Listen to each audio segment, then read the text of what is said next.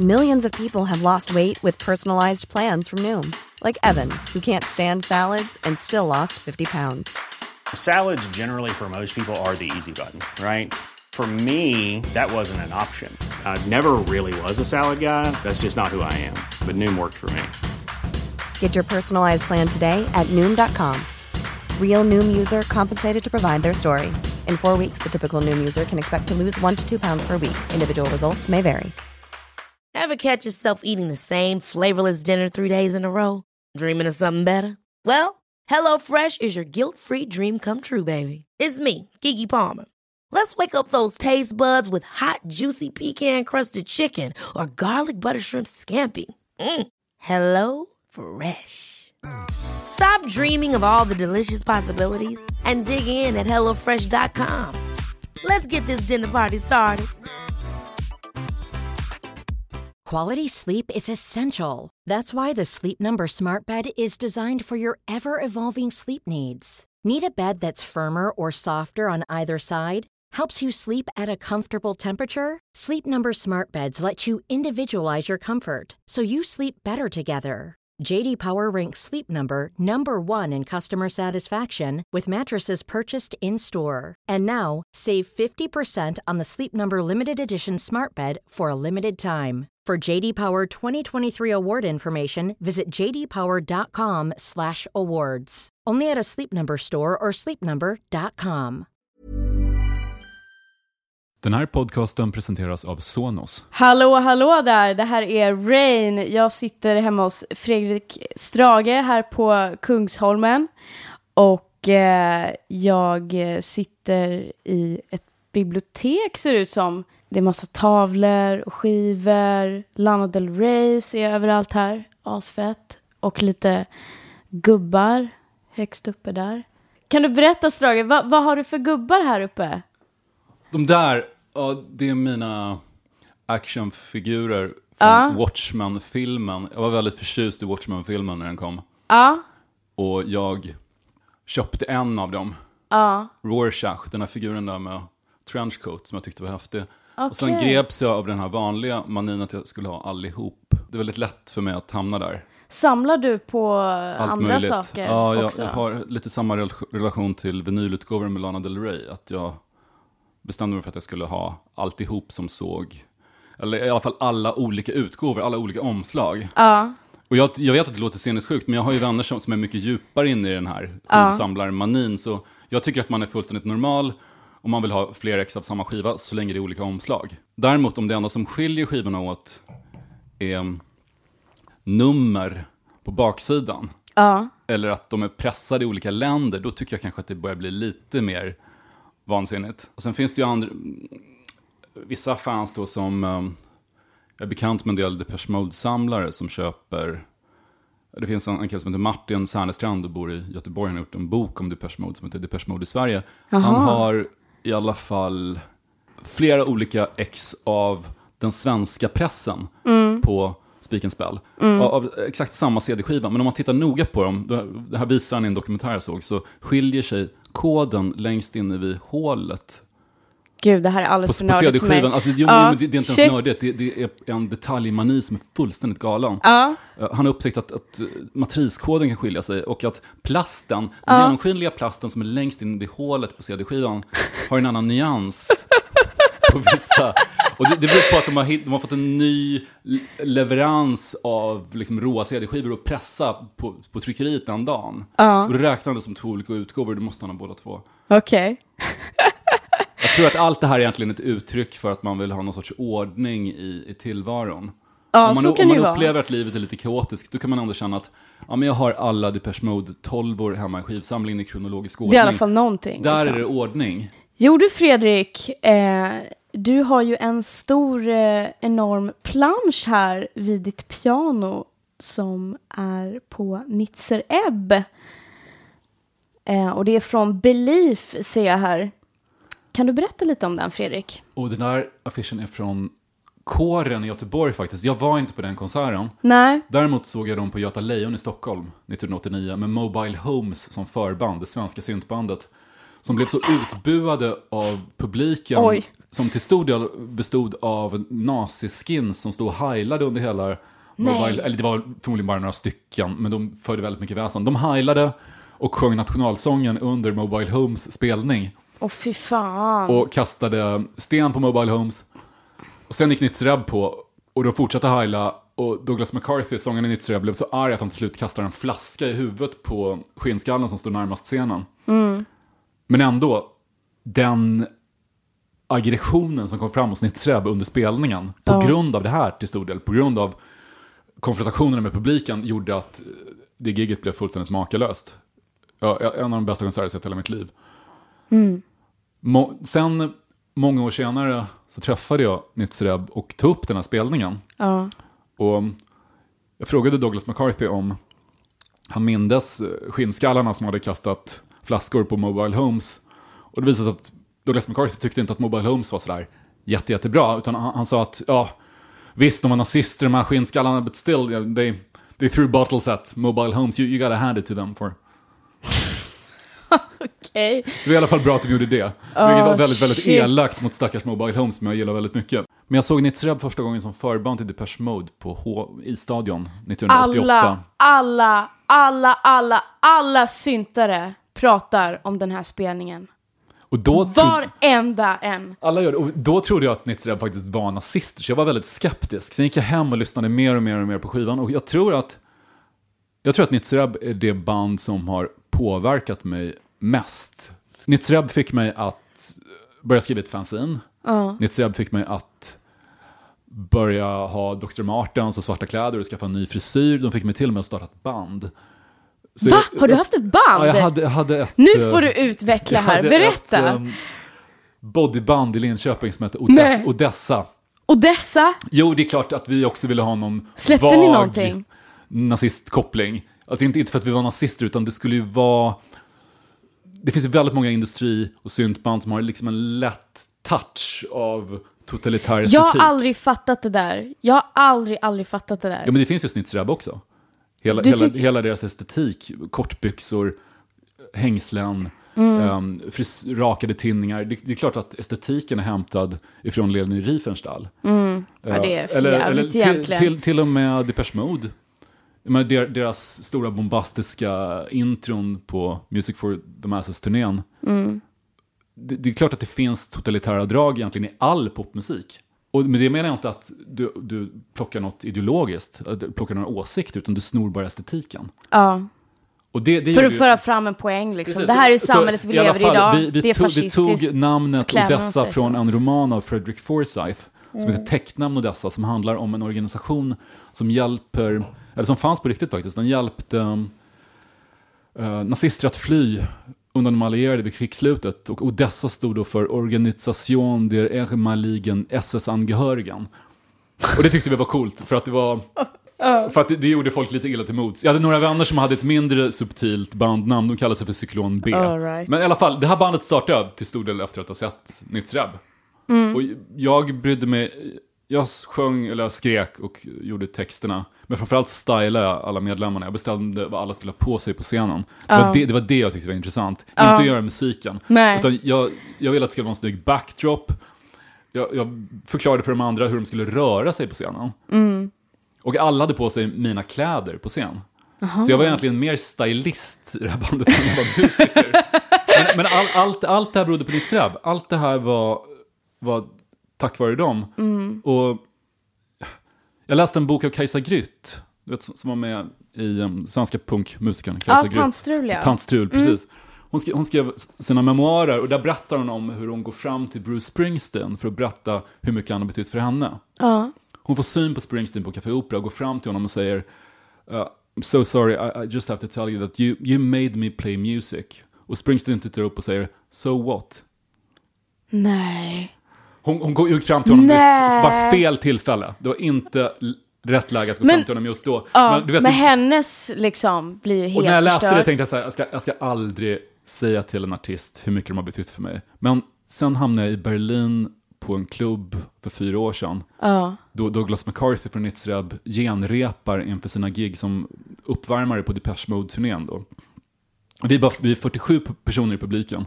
Jag har aldrig sett en idol uppträda på så nära håll. Douglas McCarthy kastar sig runt på golvet. Du vet, vi får hans saliv i ansiktet. Och sen efteråt så har jag druckit några Weissbier och till slut går jag fram och bara, hej man, och jag berättar att de var det första band jag intervjuade, det första utländska band jag träffade. Och jag berättar att, you, you, you made me become a rock journalist. Och han svarar, sorry about that. Sorry about that. Det är ju däremot roligt. So, so what är samtidigt- otrevligt att säga till någon person som berättar att du fick mig att skriva musik. Ja. Vad är det med det då?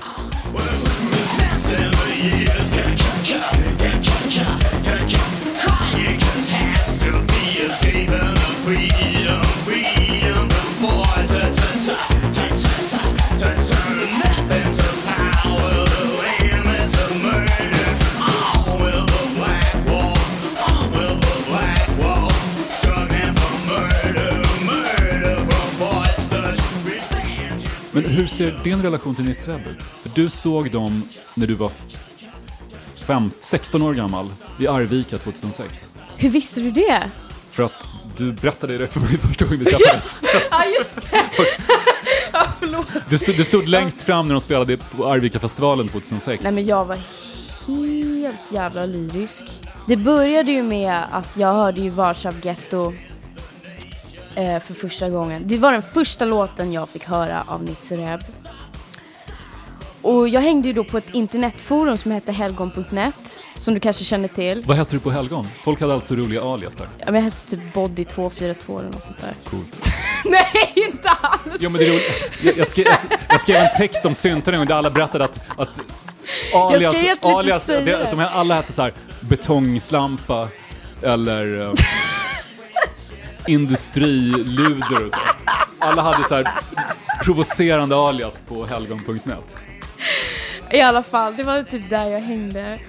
Och eh, det var en, en syntare som skickade Warszaw Ghetto med Nitzereb till mig. Och så trycker jag på play.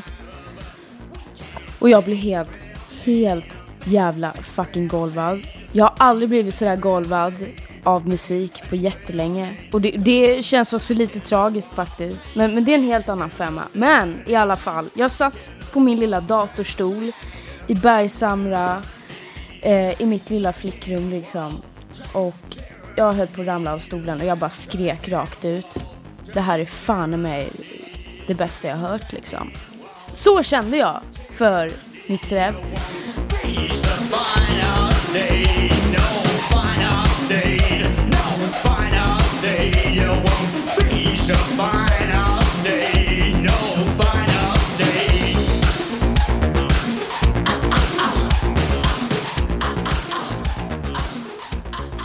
Jo men du Fredrik Strage, du träffade ju mig för första gången eh, på min releasefest inför min första EP. Och sen så skrev ju du faktiskt en fantastisk artikel om mig eh, dagen efter. Blev du verkligen så knockad alltså av min musik? Ja, fullständigt. Ja. Shit. Och, men tror dels så var musiken fantastisk, dels så var er look väldigt intressant. Ja, ja. För ni, ni hade ju bestämt er för att verka inom den här electronic body music-genren. Alltså en typ av hård elektronisk musik som har varit, um, som skapades på 80-talet i, i Belgien och Tyskland. Och jag var ju fullständigt besatt av den när jag var i tonåren. Och sen under hela 90-talet och under stora delar av 00-talet så ansågs den verkligen inte vara speciellt cool. Nej. Utan det, utan det var... Det dog lite där. Det dog ganska hårt för att banden Ja. började lira hårdrock istället eller bara gav upp alltihop. Och, Ja. ja, men det var väl lite, det hade väl lite samma status som, som tradjazz ungefär. Mm. Inte så spännande. Nej. Och att då se en, en ung artist som gör de grejerna som, som du själv älskade i tonåren, Mm. det gör att du, um, det är inte bara bra, utan ditt, ditt eget intresse får en ny fräschör. Nej men Du verkligen. tänker att vänta, det jag gillar är inte gammalt och mögligt och ohippt, utan ascoolt. Nej men jag försökte verkligen få fram det, det coola i det hela liksom. Sen har jag ju blandat olika genrer i det också. Men hur känner du att, eh, du har ju varit med här på min resa, kan man ju lugnt säga. Du var ju med liksom i början där, från releasefesten Och nu här sitter vi hos dig. Ja, det har hänt massor under det här året, eller hur? Hur känner du liksom, hur tycker du jag har utvecklats? Du är mycket mer brutal på scen. Och din, Är det? Din, din röst är mycket tyngre och eh, det finns en annan... eh, Fan vad kul. det finns en annan råhet nu. Ja, För på den här första spelningen så var du fortfarande lite, lite ny. Du kanske inte hade... precis. Jag höll lite tillbaka. Du höll kanske tillbaka lite grann. Ja, det gjorde jag. Men, men det, det, var, det var ändå otroligt omtumlande. Jag, jag, Mm. att jag kommer att tänka på när... Minns du White Stripes? Ja, Det här garagerockbandet ja, ja, som... gud ja. Jag älskar dem. Exakt. Ja. Jag minns när de kom fram så var det så många gamla rockjournalister som blev alldeles, alldeles till sig. För här kom två ungdomar och gjorde den här gamla bluesrocken som Ja, det ingen hade enkelt. brytt sig om på decennier. Och jag, jag tror att jag reagerade på dig ungefär som de här gamla rockmännen gjorde på White Stripes. Gud, att jag härligt. blev väldigt glad just för att någonting gammalt och bortglömt kom i en ny version och uppdaterades och blandades med, med Ja. nya influenser. Sen så minns jag från den kvällen på O-baren att ni uppträdde i kläder som påminner om amerikanska fotbollsplagg. Ja. Där det till och med svarta streck under ögonen Ja, som just det. amerikanska fotbollsspelare har för att inte bländas. Va? Det- Ja, Jo, men precis. och precis. sen, sen um, lårhöga fotbollsstrumpor och Ja. shorts och linnen. Och hela den idén att ta, att plocka sportiga attribut i något Ja. som framförallt det belgiska bandet Front 242 höll på med väldigt mycket. De, de tog amerikanska baseballskydd och uppträdde för att det såg ut lite som skottsäkra västar. Ja, Sen hade det. de på sig så märkliga martial arts-byxor, så karatebrallor. Som, Alltså en viss typ av byxor du kunde ha om du skulle göra round kicks i kung fu. Um, så det, jag, blev, jag blev glad också över att ni, den lilla detaljen att ni använde er av någon av sportiga plagg. Nej men det går ju så bra ihop med musiken och sen dessutom att den här typen av musiken är, har ju en sån liksom hög energi. Så det passar ju också att träna mycket till. Många har ju sagt det liksom, ja men din musik är ju väldigt bra så här, träningsmusik, har jag fått höra. Och tänk om man kunde spela dig på Friskis och Svettis istället för eurodiscon som man alltid Ja. envisas med. Eller hur? Då hade folk liksom Jag vet folk som undviker att gå på gym för att det är så Dålig jobbigt. musik. Ja, men det är fortfarande E-Type Är det sant? på många Ja. gym. För att av någon anledning så, så blev E-Type den officiella aerobics-musiken redan på 90-talet och de släpper inte det.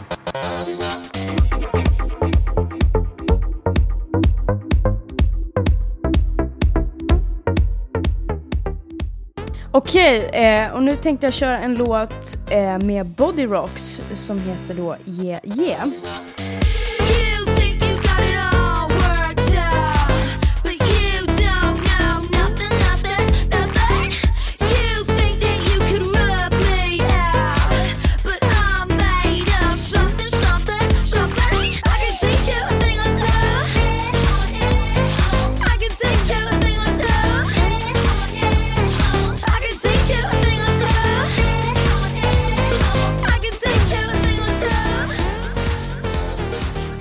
Det är så här då, eh, att när jag hörde den här eh, på MTV 2006 så var jag 16 år.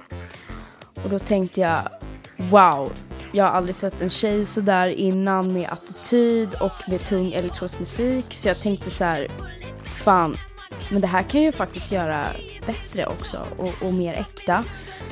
Jag älskade ju attityden och soundet. Eh, men det var typ här jag började tänka hur Rain skulle kunna vara fast, fast tusen gånger hårdare med texter som verkligen betyder någonting. Och det är ju faktiskt lite pinsamt att erkänna att då den här låten är så ytlig och typ sämsta videon, det är typ massa som bara hånglar med varandra. Men jag blev väldigt dragen till soundet. Eh, och en brud då som kör till hård elektronisk musik och jag kan inte riktigt förklara det men jag fastnade verkligen på det här och det är ju typ här Electroclash var det nya coola liksom. Man kunde höra typ The Hacker, Miss Kitten, Peaches, Chicks on Speed på MTV och såna här grejer. Men då kör vi!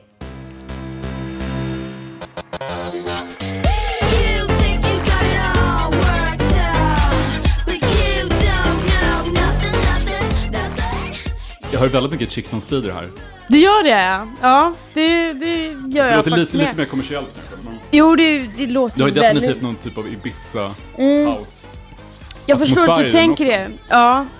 Men jag kunde ju ändå höra liksom det här tunga, hårda elektroniska i det här. Alltså med, med synten, den är ju så jävla skön den synten. Ehm, men jag går ju igång på ljud liksom. Jag, jag tror inte alla liksom fattar det.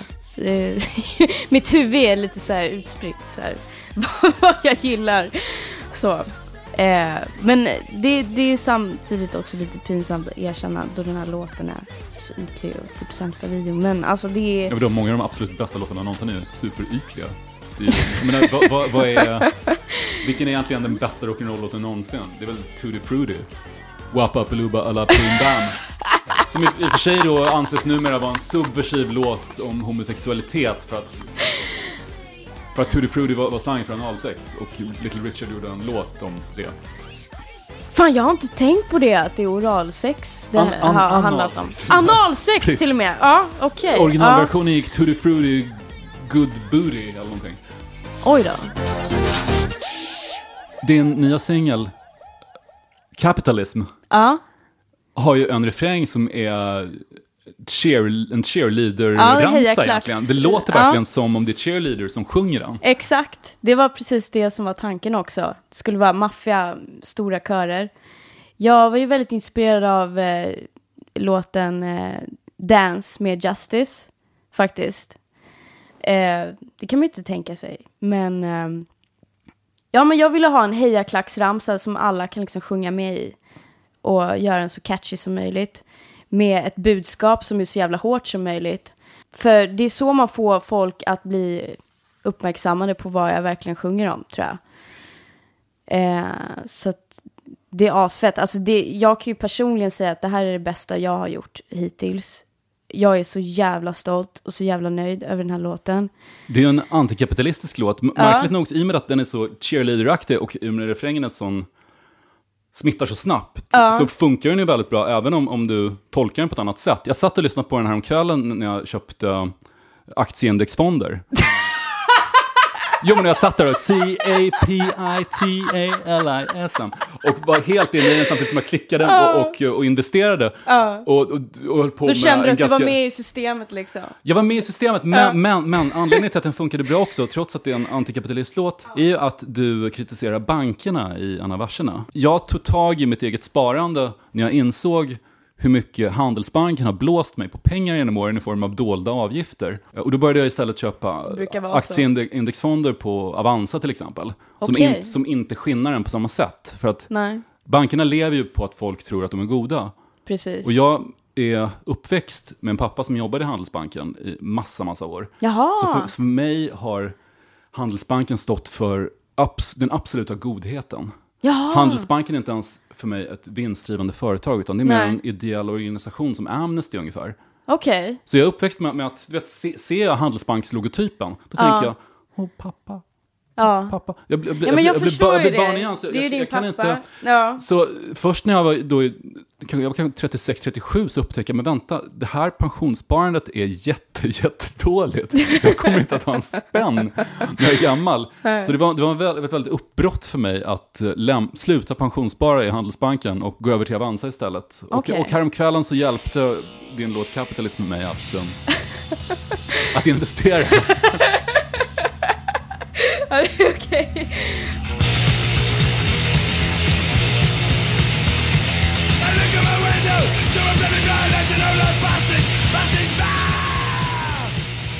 Nu ska vi lyssna på Discharge, A Ah, Look punk. at Tomorrow. Eh, jag kom ju in i punken rätt så sent. Jag var ju då 19-20 och jag var helt frälst. Jag gav alla mina bodyvinyler till mitt ex och gick helt bananas. Och bara, nu jävlar, nu fuck it liksom.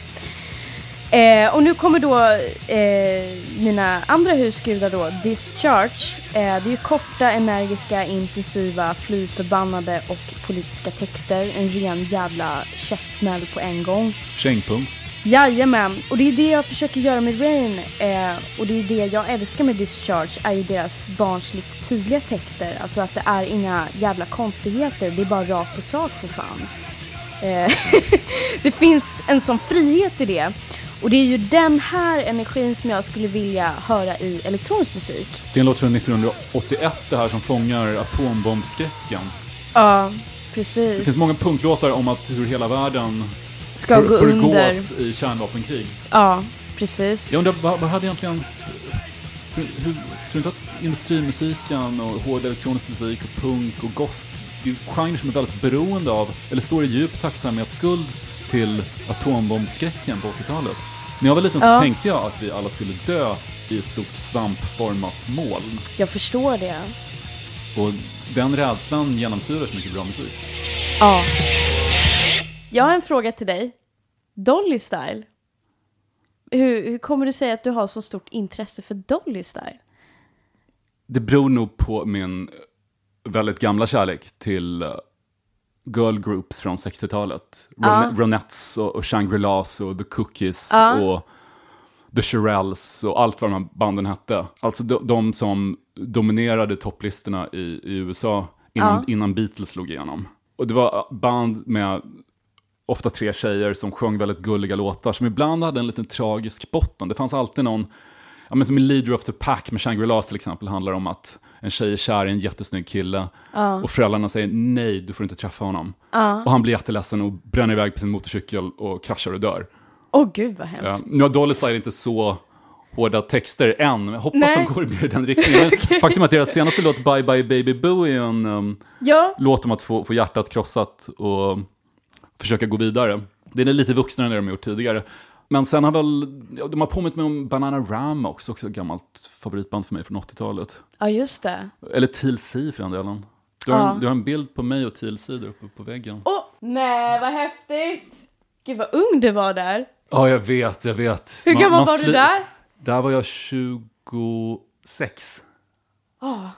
Min ålder. Ja, vad är din ålder? Ja, Och Du, du har precis fyllt 27. Grattis i efterskott. Ja, tack så jättemycket. Jag, pra- jag pratade med Little Jinder i fjol när hon fyllde 28. Ja, Och då sa hon att hon, hon kunde fyllas av ett vemod över att hon inte hunnit dö i en, en spektakulär rock'n'roll-olycka och bli en del av The 27 Club. ja just det. Ja. Du vet, det finns väldigt många rockartister som har dött när de var 27. Precis. Jimi Hendrix, John, Janis Joplin, exakt, Amy Winehouse. Kurt Cobain. Precis. Men så om, om, om du vill uh, dö en spektakulär rock'n'roll-död så är det alltså i år det ska ske. Vi får se hur det går. Alltså inte för att jag på något vis hoppas. Din resa har ju Men då precis bara kanske jag börjat. blir ännu mer så här mytologisk. Och, Du, du skulle bli oerhört mytologisk. Jag blir nog en legend då kanske. Holding you back, you wanna throw the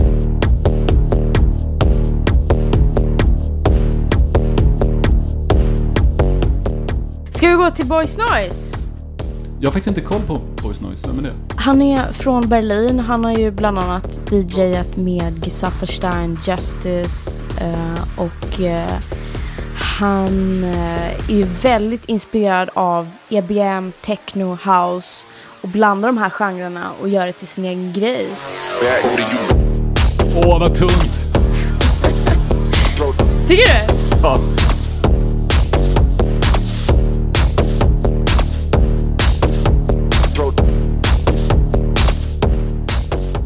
Problemet är att jag blir nedstämd när det dyker upp helt nya namn som har hållit på uppenbarligen rätt länge och jag, är helt omedveten om dem och jag inser hur mycket bra musik jag har missat och hur mycket Ja. bra musik jag kommer att missa.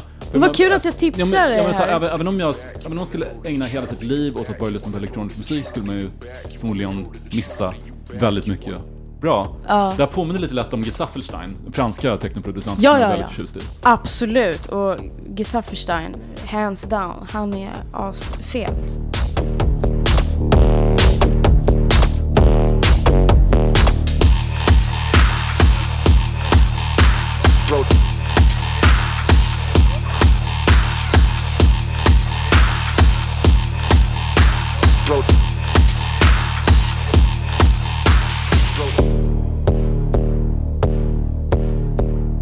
Det, vi sågs ju på Schwefelgelb också. Vi, Fan så, vad fett det var. vi sågs när Schwefelgelb spelade på Nalen på. Nalen. Det var otroligt bra. Ja. Jag har, ett minne, jag har ett starkt minne av att vi två var de enda som verkligen, verkligen dansade. Ja, faktiskt. Det var ju det. Vi var helt galna du och jag. Vi stod och verkligen Jo, för jag, visste, jag visste inte att de hade gått i en mer techno-inriktning heller. För när jag såg Nej. den första gången var det verkligen gammaldags rå-body. Ja, Och nu hade de uh, uppträckt gammal acid house och sånt. Så det var väldigt, väldigt, väldigt dansant. ja, jag älskade det. Men jag hade ingen, jag hade ingen koll på dem förrän en kväll i Berlin när jag gick ut och hamnade på en klubb som heter Schwutz, som var någon sorts indie-gay-ställe. Ja, Och de brukar köra mycket på sådana ställen har jag hört. jag, jag ham- hamnade där med några I vänner Berlin, och, och ja. där står det här bandet och, Ja. och spelar. Och jag visste inte vilka de var. Nej. Och jag frågade någon och de bara, ah, das ist Schwefelgelb. Och det var, det, det var så sinnessjukt bra. Ja, det, var just den känslan att gå ut på ett helt godtyckligt ställe, Mm. helt slumpmässigt, och sen upptäcka något band som du älskar är så härlig. ja, alltså den känslan är ju fantastisk. Alltså jag älskade dem, Eh, fy fan. Jag hade ju sett eh, den här, eh, den Kellen von, Lauf, von Laufen, eller den här, ja den låten, på YouTube. Eh, hm reklam eller vad det var för någonting. Och så fick jag höra att det var du som låg bakom den grejen. Du har koll på det? Wow. Ja. ja, det var Andreas som berättade för mig. Så det är ju skithäftigt. Eh, och sen Andreas, din, din manager. Ja. Ja, precis. Jo, det var... H&M kontaktade mig för fyra år sedan och ville Ja. göra ett musikprojekt. Då Jaha. de skulle sponsra musikvideor Ja. och ge 10 000 euro till ett antal artister runt om i världen för att göra en video som sen skulle släppas via Så du fick välja vilka? Jag fick välja exakt vilka artister jag, jag ville. Jag vet, helt galet. Ja. Och då valde jag förstås det här tämligen obskyra tyska elektrobodybandet som då passade på att släppa sin kanske minst kommersiella låt någonsin. Så, Den är så jävla tung den låten. Så det, det blev sant. jättebra och jag, jag fick eh, även chansen att ge 10 000 dollar till, eller 10 000 euro till eh, Zebra Cats, en amerikansk rappare som har gjort, jag vet inte om du har hört låten I'm a Reed, en så här väldigt, väldigt, väldigt suggestiv elektro-rap-låt. Och, och han, gjorde en, han gjorde en video där han bröt, eller lyckades bryta mot alla riktlinjer som, som fanns för hm sajten I videon så um, går en tjej in på, hos en spådam för att bli spådd och plötsligt börjar hon hallucinera om att det dyker upp djävulsdyrkare och klär av henne alla kläderna och, och What? skjuter upp henne med heroin från sprutor. Så den, den videon ville de inte visa, utan han fick Nej. släppa den själv efter att ha cashat in och fått alla Ja, sina pengar. Hey, I'm Ryan Reynolds. Recently, I asked Mint Mobile's legal team if big wireless companies are allowed to raise prices due to inflation. They said yes. And then when I asked if raising prices technically violates those onerous two year contracts, they said, What the f are you talking about, you insane Hollywood ass? F- So to recap, we're cutting the price of Mint Unlimited from $30 a month to just $15 a month. Give it a try at mintmobile.com slash switch. $45 upfront for three months plus taxes and fees. Promo rate for new customers for limited time. Unlimited more than 40 gigabytes per month. Slows. Full terms at mintmobile.com. Quality sleep is essential. That's why the Sleep Number Smart Bed is designed for your ever evolving sleep needs. Need a bed that's firmer or softer on either side? Helps you sleep at a comfortable temperature? Sleep Number Smart Beds let you individualize your comfort so you sleep better together. JD Power ranks Sleep Number number 1 in customer satisfaction with mattresses purchased in-store. And now, save 50% on the Sleep Number limited edition Smart Bed for a limited time. For JD Power 2023 award information, visit jdpower.com/awards. Only at a Sleep Number store or sleepnumber.com. Life is full of what ifs. Some awesome, like what if AI could fold your laundry? And some, well, less awesome, like what if you have unexpected medical costs? United Healthcare can help get you covered with Health Protector Guard fixed indemnity insurance plans. They supplement your primary plan to help you manage out of pocket costs. No deductibles, no enrollment periods, and especially no more what ifs. Visit uh1.com to find the Health Protector Guard plan for you. Så näst, näst, sen hörde jag av mig till H&M, så ska vi göra något mer tillsammans. Och de bara, du vi, vi, eh, vi hör av oss till dig, tack. Vilken story, shit alltså. Jag hade ju kunnat välja andra artister, men det var, det var ju väldigt kul att... Det Men det är blev så just- fint av dig. Det, tycker, det är det jag älskar med dig Fredrik. Att du tar fram de här, liksom, de här smultronbanden liksom, som man aldrig liksom, hör annars. Alltså du hittar... Det, det var ju roligt att, det- att vi lyfte upp dem till, till H&M-nivån. Och med H&M-nivån menar jag att de har ju sinnessjukt många prenumeranter på sitt YouTube-konto. Det är verkligen en just det. plattform där du når hela världen. Ja. Men vi hittade en DJ som heter Nucleya, Indiens svar på, på Skrillex.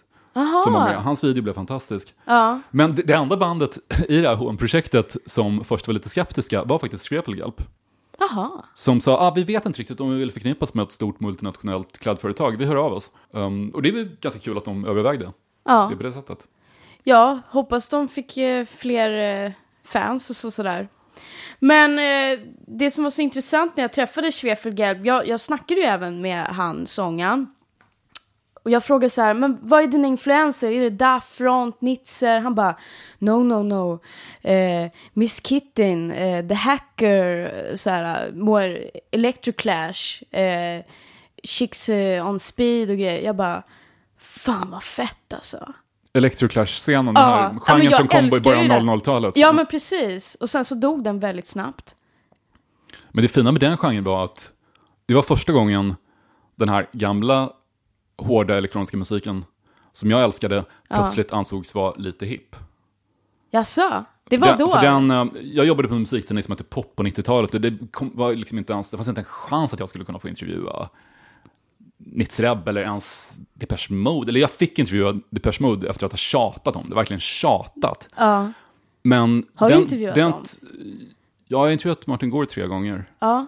Hur Men- kändes det? Blev du nervös eller vad? Jag var, det är intressant, min engelska, kvaliteten på min, mitt engelska uttal står i omvänd proportion till hur imponerad jag är av en människa som intervjuar. Så min, min, jag är så glad att jag har raderat de där kassetterna. För jag, jag stammar och jag uttalar saker fel. Och jag råkar säga fel saker och jag gör Men det honom... blir ju sådär när man träffar sina fans, eller Ja, men det, de det man ser upp till Det blir menar en jag. konstig situation. Ja. Det, det är bara några få personer som jag har intervjuat jag har varit ett superfan och, och det har funkat. För de har, för jag har lyckats skärpa mig. Bland annat Bret Easton Ellis, amerikanska författaren som skrev American Psycho. Det är också Mhm. en gammal idol till mig och han, han var, det gick jätte, jättebra. Mark Allman från Soft Cell, samma sak. Men de är också briljanta på att prata. Martin Gore i Depeche Mode är inget vidare som intervjuobjekt. Nej. Det finns inte många klassiska Depeche Mode-intervjuer där han säger roliga saker. Nej. Om du jämför med, om man tar Oasis till exempel. Ja. De är kanske Men inte- Oasis är ju skitroliga. De är helt otroliga, men allt, allt de säger vill du rama in. Med, Medan, um, jag menar, Depeche Mode är väl omvända Oasis, musiken är asbra, eller, eller var asbra i alla fall. Och intervjuerna är tråkiga. Oasis, där är musiken ganska trist, men intervjuerna är otroliga. Ja. Men, men jag, jag tror också att många i min ålder vill att Depeche Mode ska vara briljanta och relevanta. För då är vi fortfarande inte lastgamla. Nej, Då är jag vi, förstår då vad är du vi som menar. lyssnar fortfarande, vet, så länge Dave Gahan står på scen och gör helikoptern så, så finns det hopp för oss också. du vet, då, då är... då, Det är då nästan lite tragiskt också på något li, sätt. det, det, det, det är inte lite tragiskt, det är oerhört tragiskt. Du ville spela upp en MIA-låt. Ja, det stämmer. Vilken då? Jag vill köra Borders. Borders,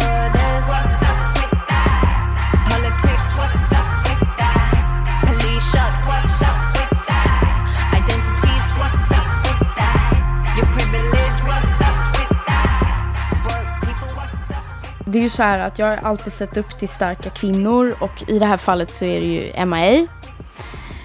Eh, som tar upp mycket viktiga politiska ämnen i sin musik och eh, sina musikvideos. Och hon är så jävla mäktig. Jag, jag får ju alltid gåshud med hennes astunga beats. Eh, och hon är ju den största kvinnliga musikaliska förebilden vi har i modern tid. Enligt mig. Och hon är också en sån typ av artist som går mot strömmen, som tar upp sånt här som är väldigt viktigt, eh, precis som Hon jag är, då. hon, är, hon är en fantastisk agitator. Samtidigt så har jag aldrig riktigt köpt hela hennes politiska paket. Hon, hon motsäger sig själv ganska ofta. På, jag menar, som, i, som i Borders så hon sågar folk, att folk använder ord som slay och kill som ett sätt att beskriva att något är bra. Beyoncé gör ju det. Så I slayed betyder att jag, jag lyckades. Jag, och det, det här antyder MIA i Border skulle vara ett exempel på hur, hur vi äh, normaliserar våld. Jaha. Samtidigt som hon själv är en otrolig liksom, våldsromantiker. Men hennes största hit, Paper Planes, handlar ju om väpnade rån. Väpnade rån, ja. Ja, men, så, men å andra sidan, vem vill att MIA ska, vara, ska leverera perfekta, genomtänkta politiska manifest? Hon är väl äkta champagnesocialist, men jag vet inte vad det är för fel på champagnesocialismen. Jag har alltid gillat det. I alla, i alla fall inom, inom popkultur så älskar jag champagnesocialister. Allt från Rebecca och Fiona till, till MIA.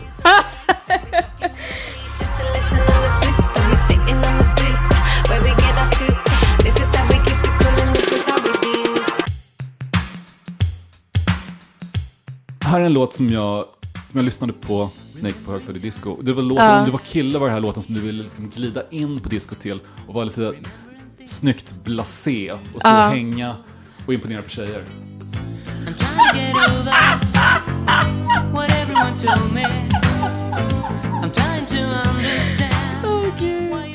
Jag minns att jag, jag, hade, jag hade en midjekort kavaj jag dansade till den här. Och Oh jag, jag brukade även ha God. vit polotröja och svarta hängslen för Ja. din pappa Paul Rain hade det i, på ett skivomslag.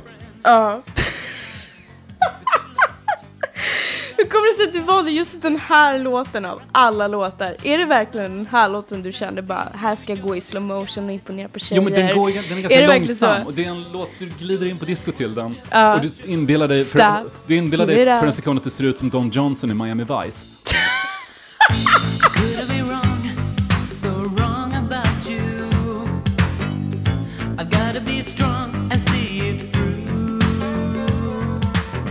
Hade till och med blekta slingor i luggen ett litet tag. För Du hade det? Ja men din pappa var ju blond, han hade en rufsig, nästan heavy metal-aktig frisyr. Ja, gud ja. Alltså jag har ju hört sådana historier om hans hår. Alltså det var så viktigt för honom att ha rätt typ av hårspray innan han skulle gå på scen.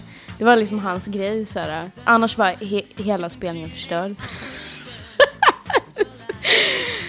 nu kanske han blir arg på mig för att jag säger det här. Förlåt pappa, men... men ditt hår var väldigt viktigt. Nu har han ju för sig inget hår, min lilla pappa. Nästan alla i min ålder har stenkoll på Paul Rain. Men Ja. relativt få vet att han har, sen fick en väldigt framgångsrik karriär som låtskrivare åt Christina Aguilera och Ja, han, flera andra stora amerikanska artister. Ja. Eh, han skrev ju Coming Over med Christina Aguilera. och så skrev han uh, någon låt till Jessica Simpson tror jag.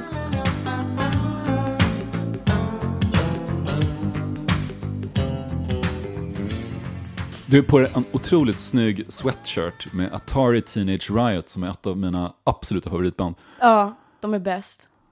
De är det, och de finns nu igen. De Alec. Empire gillar min EP förresten. Är det sant? Ja. Gud vad roligt. Ja, jag snackade lite med han. Du har pratat med Alec Empire? Ja. Vad sa han då? Han sa det var very powerful, very strong sa han. Om min EP. Wow. Ja, då kände jag bara yes, I made it.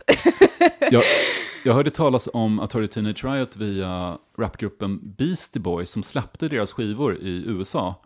Nej! Och vi, via, det var alltså via Grand Royal som deras skivbolag hette som jag upptäckte det när jag jobbade på tidningen Pop för, det är precis 20 år sedan. Ja. Och då på hösten 97 så åkte jag på turné med Atari Teenage Riot.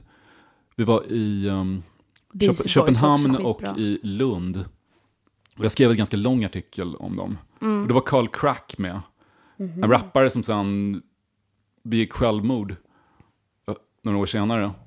Men, men var Och- han med i Atari Teenage Han var, han var med i Atari Teenage Riot. Och sen I början en sångerska eller? som hette Hanin Elias som på den tiden var tillsammans, eller hon hade just gjort slut med Alec Empire. Mhm. Hon hoppade också av sen, Mm. släppte en soloskiva och um, drog sig tillbaka. Um, blev, hon fick barn och bara la ner musiken. Mm. Jag minns hon hade en sträng pappa från Syrien som verkligen inte ville att hon skulle ha en popkarriär. Så delvis kanske en eftergift till honom tror jag. Men i alla fall när Mm. vi var på den här turnén så hade Nick Endo, som nu är med i bandet, precis börjat. Ja, Och jag, jag, om jag får skryta med, med en grej. Ja, så, men gör du det, vet, absolut. Du vet, så små, små, små, små detaljer som man sen 20 år senare sitter och tänker, åh, det var ändå jag som kom på det där. Ja. Hon, hon kallade sig bara för Nick när hon var med på turnén. Ja.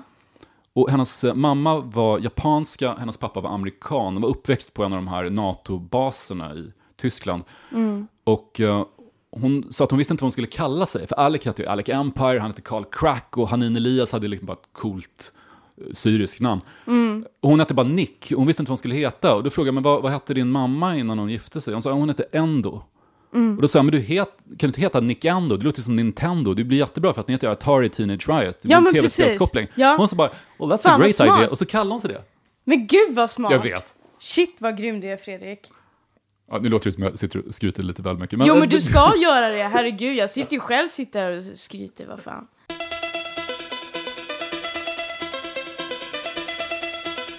Skulle vilja spela upp en Electronic Body Music-klassiker Ja. på min Sonos-anläggning. Jag tror att det här är ett band som vi båda två gillar väldigt mycket.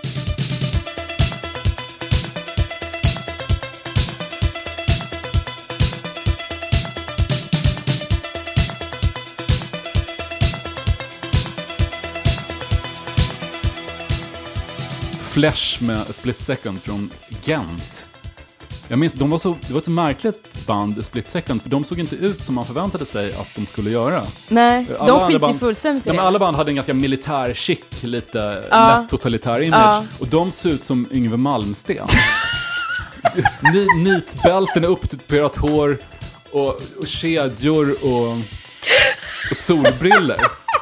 De såg så fel ut och just därför blev det så coolt. Och sen att låtarna är så väldigt, väldigt monotona. Och Mm. Sången inskränker sig ofta bara till någon, något ord eller någon fras som upprepas om och om igen. Ja. Det var så kul för jag tänkte på Split Second när jag hörde din Belgien låt. är bäst, alltså. Din låt Rain Over You.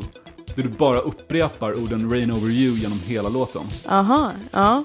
Du tänkte på split second då alltså? Jo men den, det sättet att bygga en låt på. Mm. Att du inskränker texten till det det handlar om. Rain Over You. Ja. Jag har en kompis som bestämt hävdar att du borde ha nominerats för bästa textförfattare till, för en Grammis. Just för den låten. Och jag, jag är böjd att hålla med. The vacant flesh, the petrifying look. The choice is easy,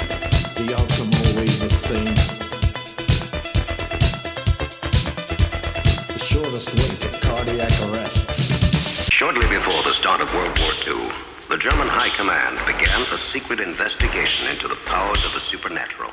Jag vet att du vill inspireras av nya genrer och så vidare, men kan vi lyssna på lite svensk body nu? Svensk body? Ja. Nej, fy fan nej. Jo, snälla. nej, nej, jag vill inte ens jämföras med den här skiten. Ja, men det här är kanske den första genuina svenska bodylåten som släpptes. Re- Redan Aj, aj, aj. 1988. Were returned to a secret laboratory near Koblenz, where they were used in a variety of scientific experiments. It was rumored that toward the end of the war, Allied forces met German squads that fought without weapons, killing only with their bare hands. P-fabrik från Karlskoga. Det här är deras debutsingel Die Jugend. De har spelat många gånger på Bodyfest där du också uppträtt. Du kan inte skratta, det är ju på P-fabrik, det är ju astungt. Fan, tycker du verkligen det? Jo, men jag, jag gillar på P-fabrik för de har musiken känns ändå hotfull. Den är väldigt hotfull. Det finns så många nya bodyband som är lite buskisbody. Då man gör låtar om att dricka Jägermeister och Ja. hoppa upp och ner i, i, i Men kängor. på P verkligen menar du det? De, jag vet inte om de egentligen menar det, men Ja. de, de, det kändes som de menade det. Jägermeister. För, framförallt var de så, ja, fine, de sjunger ju också jättemycket om Jägermeister. Ja, Jägermeister is a God gift Jag of tror, jag mankind. tror, exakt, jag tror också att P Fabrik var så, så snygga.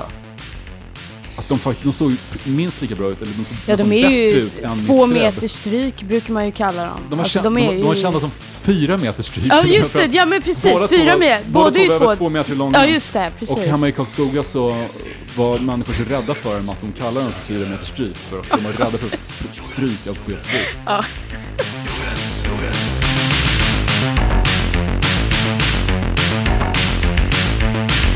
Wahrheit für uns auf des Menschheit. Jugend, Jugend, Jugend, Jugend.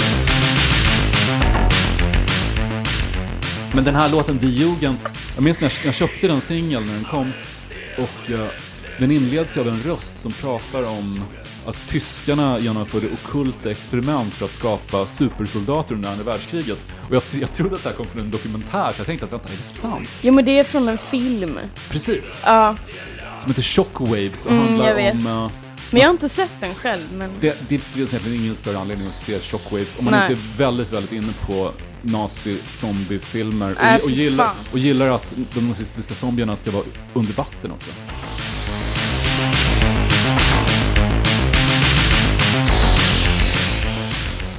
Du, jag måste fråga en annan sak. Ja, Det är en helt... Du heter Johanna Reinikainen. Men det är Johanna Helt, utan H. Johanna, Ja. det är en helt sinnessjuk slump att RAIN är en förkortning också som används när man pratar om glapp i, i internetuppkopplingar. Och att det står för Repetitive Electrical Impulse Noise. Ja, precis. Det var någon eh, tjej från Österrike som skrev det till mig på Facebook. Jag bara, fan det här är ju helt genialt alltså. Men du föddes som syntare. typ. Varför försvann du från sociala medier så fort karriären började gå bra i fjol? Du har inte Facebook längre. Ja, du tänkte på mitt privata konto eller? det- På Facebook.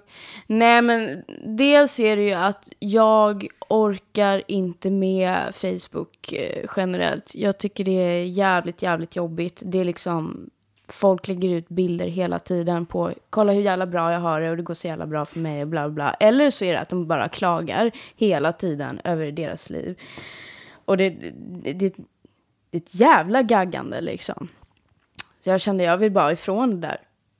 Eh, sen var det ju många som blev vän med mig bara för att det gick bra för mig. Jag kände bara, nej men det här är bara ytligt. Det här är bara, de vill bara liksom ta del av the fame liksom. Så jag kände, nej, jag behöver gå ifrån Facebook. För det är ju så att jag, jag är ju så jävla dum, för jag läser ju vad folk skriver på sociala medier och så blir jag så här jätteledsen. Men det ska man ju, alltså man ska ju inte det. Så det är ju lika bra att jag inte har Facebook. Att jag liksom håller mig utanför den internetvärlden och bara Så du, du fokuserar kör på inte mig istället. Instagram eller? Jo, jag kör ju? Instagram, men alltså jag är ju typ skitlite fans där. Det är typ 1006 någonting. Medan på Facebook är det liksom snart 4000. Så det är en otrolig skillnad. Eh, både på Instagram och Facebook där. Så jag funderar på, fan ska jag lägga ner Instagram också kanske? Men det är starkt att stå emot det. Jag har ett ganska stort Facebook eh, ja, hur många behov tror jag. Jag, jag, går, kompisar jag, jag, har du? kollar, jag kollar ofta Facebook. Jag har maxantal vänner på Facebook. Det är så lätt att bli beroende också. Alltså Ba- jag- kolla så här och scrolla och sen sitter man där liksom och scrollar. Men på bara- Facebook, jag har liksom mina, du vet de här, de här 5000 personerna som jag kan ringa när som helst och prata om, prata med om allt, verkligen. De är jag kompis med då. Nej, Nej, men- inte riktigt va?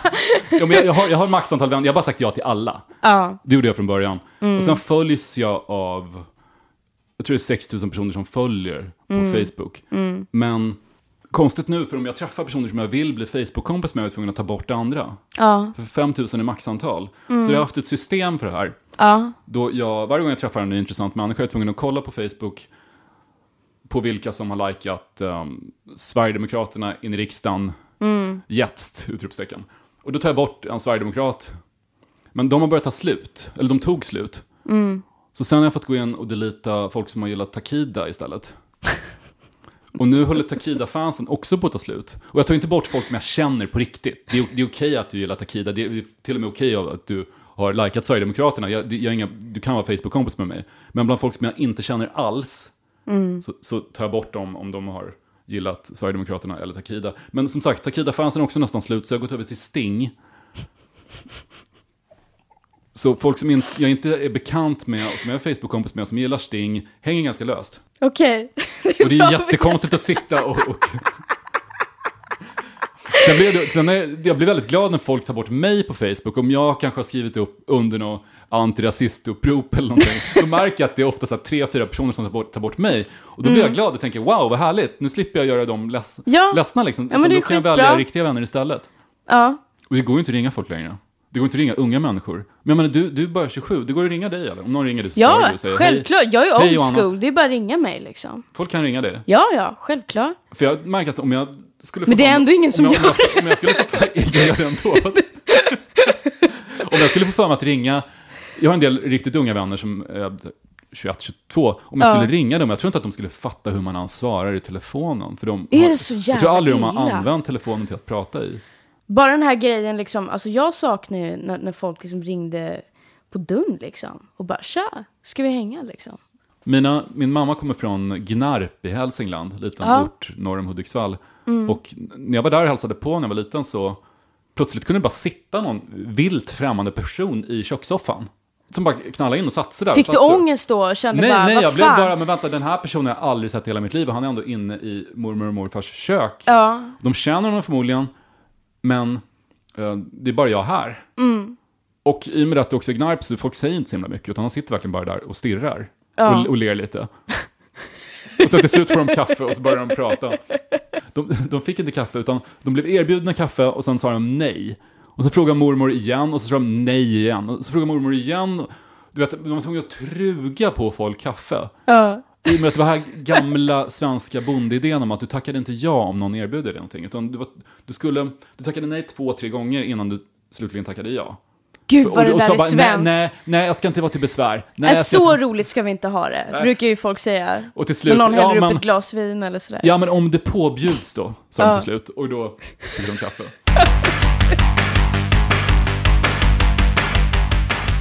Ett nytt Electronic Body Music-band som leds av en kvinna och är fullständigt rå, brutalt briljanta är ju Youth Code.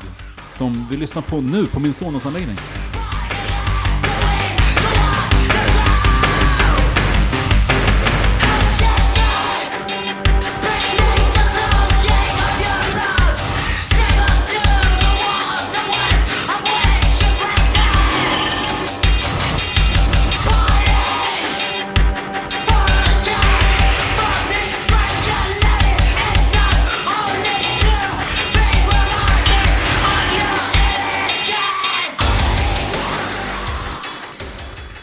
Dina fans kallas för reindeers.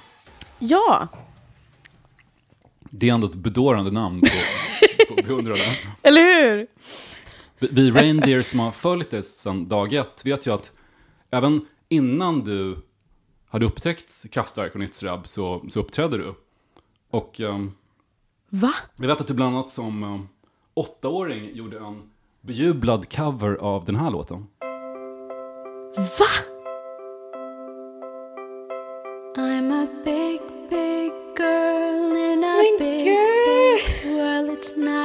Big, big thing if you leave me. Jag hade inte lyssnat på den här på många år, så spelade jag den och insåg hur otroligt sorgsen den är. Vänta, Fredrik, Fredrik, jag måste fråga dig. Hur visste du det här? Jag frågade uh, ett av de största reindeersen som finns, din mamma. Min mamma? Är det sant? Gud. Ja, men det stämmer. Eh, jag spelade den här eh, i skolaulan när jag var liten. Och det var efter det, det var då jag blev riktigt, riktigt mobbad i Mobbad? sex år. Ja. På grund av att du hade sjungit en låt? Ja, nej men folk blev väldigt, väldigt, eh, ja vad ska man säga, avundsjuka eller svartsjuka, jag vet inte. För att du kunde sjunga?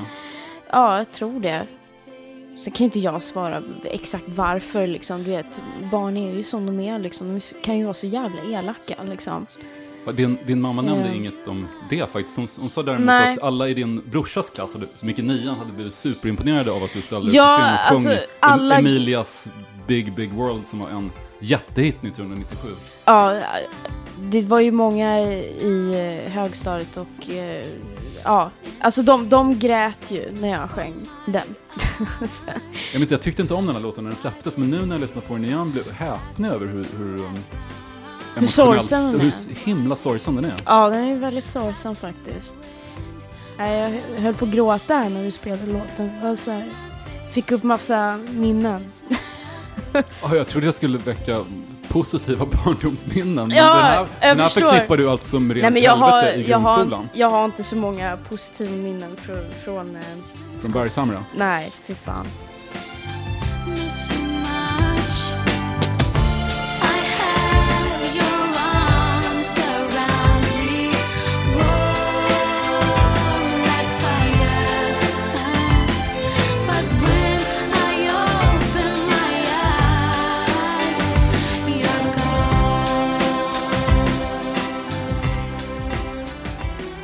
Men du har flyttat till Visby?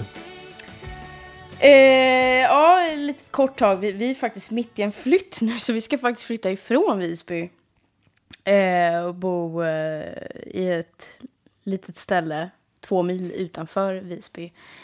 Lite sådär eh, nu under sommaren då, och sen så kommer vi flytta i höst igen. Kan du inte ansöka om ett sånt här Ingmar Bergman-stipendium och sitta uppe på Fårö och skriva musik i någon av de här Det hade varit hur fett som helst, men eh, tyvärr, jag är inte där än. Det kan du, sök. Andreas Klerup fick det för sex år sedan. är det sant? Ja, och skrev en hel... Um, han skrev musiken till uh, Aniara-musikalen på Ja. Fårö. Ja, ja jag, jag, jag får kolla upp det, men jag, jag tror Men du, inte det du är kommer riktigt ur-stockholmare. Hur funkar Gotland på vintern? Helt ärligt talat så tycker jag att det är för jävligt. Alltså, eh, jag gillar inte folket heller. Det är så här, eh, folk är så jävla boniga liksom. Och så jävla misstänksamma och tittar så här snett. Alltså var man än går någonstans så bara tittar de så jävla argt på en liksom. Och det är ju mest liksom gamlingarna som, som bor kvar under hösten och vintern i sina gamla hus, du vet i Visby liksom så här. Och eh, när man går ut och bara ska ta en liten cigg liksom, så går de förbi så med sin hund och kollar så jävla arg på dig. Som att, fan, vad fan gör du här liksom? På våran ö. Det, det är liksom den känslan man får när man är här på Gotland. Att det är så här...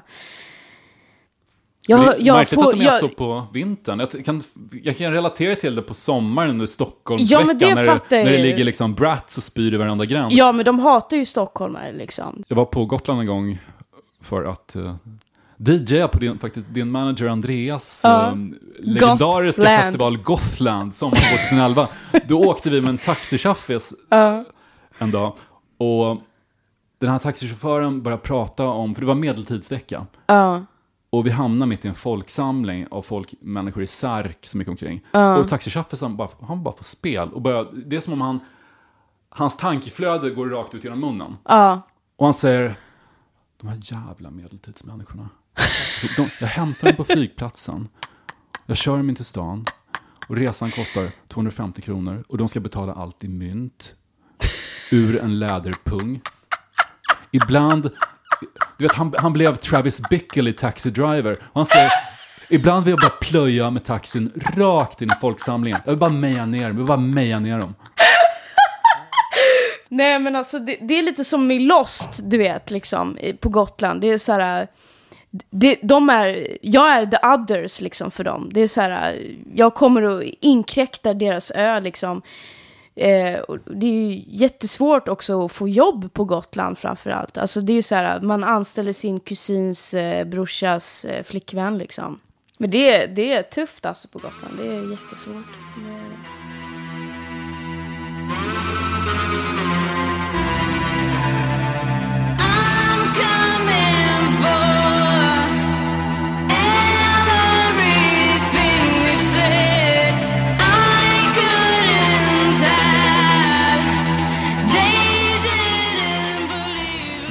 klockan sex. Ja. Jag måste tyvärr åka iväg med en färja. Alltså jag hade jättegärna velat sitta här längre och snacka med dig Fredrik. För att eh, vi har ju en hel del gemensamt.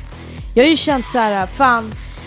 Eh, innan du lärde känna mig och sådär genom min musik och sådär så har jag alltid tänkt så här, fan Fredrik Strage han skulle jag komma väldigt bra överens med. För att han och jag vi har samma liksom typ av musiksmak. Eh, har jag alltid tänkt. Och nu sitter jag här i din lägenhet och blir intervjuad. Det är så jävla häftigt. Man har sett dig på TV4 Nyhetsmorgon och man känner bara Tack för att du kom hit. Det var ett rent nöje att ha dig här och lycka till med allt. hej då. Dito.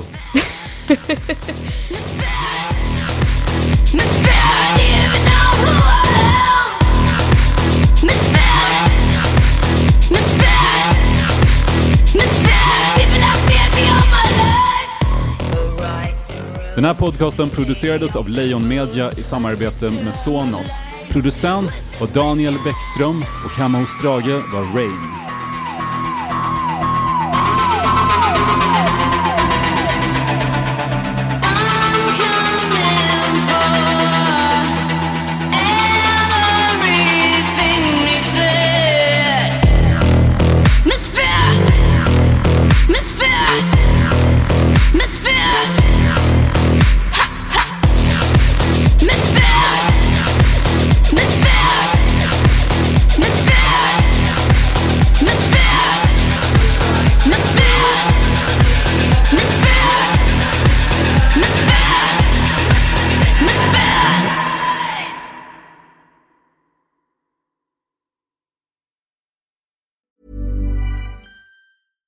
Ever catch yourself eating the same flavorless dinner three days in a row? Dreaming of something better? Well, HelloFresh is your guilt-free dream come true, baby. It's me, Kiki Palmer.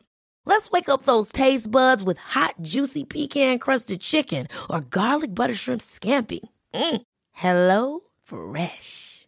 Stop dreaming of all the delicious possibilities and dig in at HelloFresh.com. Let's get this dinner party started.